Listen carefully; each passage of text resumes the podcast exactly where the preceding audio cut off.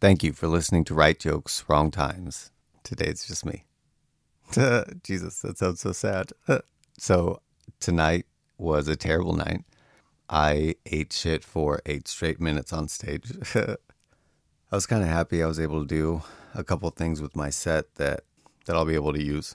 One of the things was I was able to get the first joke that I want to talk about in the order that I wanted it.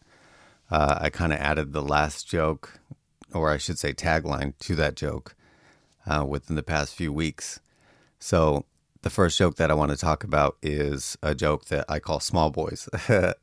the way it goes is I went to the buddy with a bar and he orders a tall boy. And I'm like, what's that? He's like, oh, that's like a big beer. And I'm like, all right. So the next time I went to the bar, I was like, can I get a small boy, please? and everyone starts looking at me weird. I'm like, uh, could I get one of those younglings? And they're like, it's Yuengling, sir. Do you want it dressed or undressed? And I'm like, uh, I, I didn't want it dressed, but now I feel like that kind of has to be the option.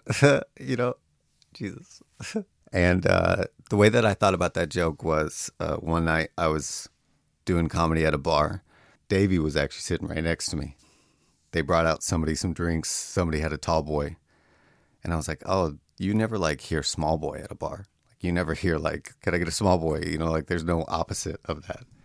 And uh, it kind of struck me as funny if you were to walk up and order that. So, like everybody that I told, they were like, yeah, that's that's funny, man. So I just kind of ran with that.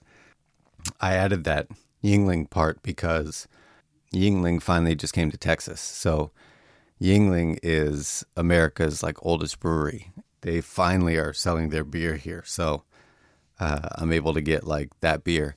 I actually love that beer. It reminds me of uh, we went to Florida. It's the first time I've ever been to a white sand beach. And I have this crazy farmer stand. We go to the beach. I take off my socks and shoes, and it looked like I was ankle deep in the beach at all times. Like it looked like I was like forcing my way, like you would walk through water like through the beach at all times. Everyone was laughing at me. I was just there to relax and have a good time. but they finally just came to Texas. And so I was driving around and there's all these billboards like, you know, we're here, whatever. And I'm like, oh man, it kind of looks like Youngling because it's spelled like Y U E N G L I N G. It was kind of easy to incorporate into this joke once I realized that. Like, oh, I, I could be ordering that. You know, there's so much lingo around alcohol that I'm like so new to. And like the dressed, undressed, all that stuff. It lends itself to writing so well. It's kind of been an easy one to do. And like you, I kind of feel like I get to take people on this roller coaster.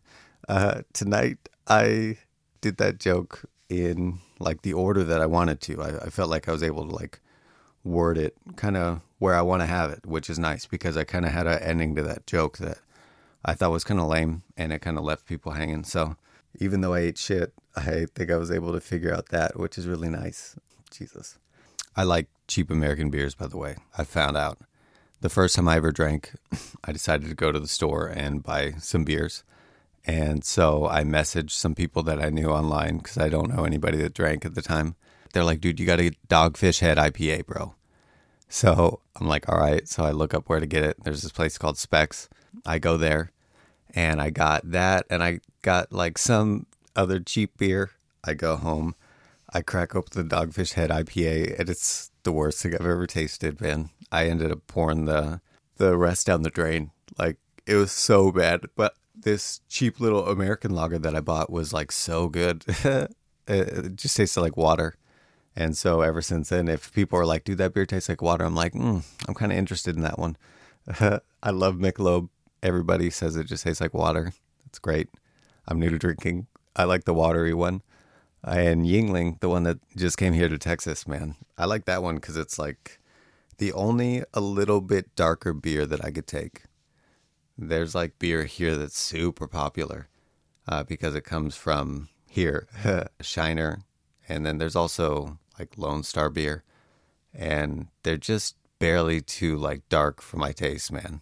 They just uh, I can't take it. I like the little bit watery ones, but I could do a Yuengling. It's like the darkest beer I can go, man. All the other ones taste like soy sauce to me. I can't do like Guinness. All right. So for the bad joke segment, I opened up my set list. I just took a look. All these jokes are just going to be terrible. I realized that, you know, everybody says that your jokes when you start are terrible. And like truly, I look back and every joke that I have is terrible. And I'm like, well, I'm doing stuff now. like that means this stuff is terrible now. So I'm just realizing, like, all right, these things that I'm saying are terrible, and I'm gonna look back and hopefully be better than when I was terrible. So basically, any of these jokes are terrible. I was like, I can find the bad ones. I'm like, no, I guess all these are the bad ones. So let me just read through here, and I'll definitely tell you the ones that didn't work. Okay, here's a couple. There's this guy here named Jeff Davis who's a lawyer, and he has all these billboards up where, you know, to reach him, you have to dial four. So it's like four four four four four four four four four four, and he does commercials exactly like that. So one day I was driving around and I was like, man, if I hadn't been in Mormonism, I think I could have hit more fours than someone trying to reach Jeff Davis. and that joke never worked on stage. There was this other one. I had this idea about how, like, you know, I was like a goalie who didn't let anybody score if you heard that there was a goalie in any sport, like hockey, soccer, whatever, that didn't let anybody score for like 20 years, you'd be like, damn, that's the best goalie ever. But if you heard that nobody ever took a shot, you'd be like, okay, all right, can we see the stats of the next person? Like, nobody took a shot. So I could never get that one to work. I can never illustrate that enough. Let's see.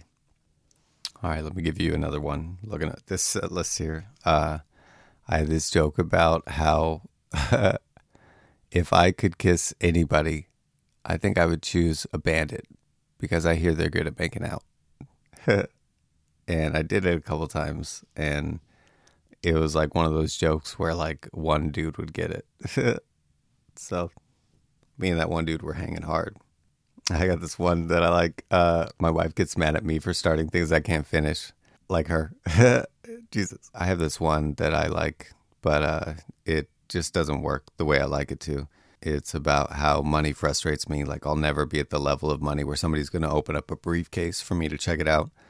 Like, the closest I'll ever get to that is when I go to the pizza place and they're like, Sir, your pizza, can you check it before you leave? Because you always complain and they open it up like a briefcase for you to check it out.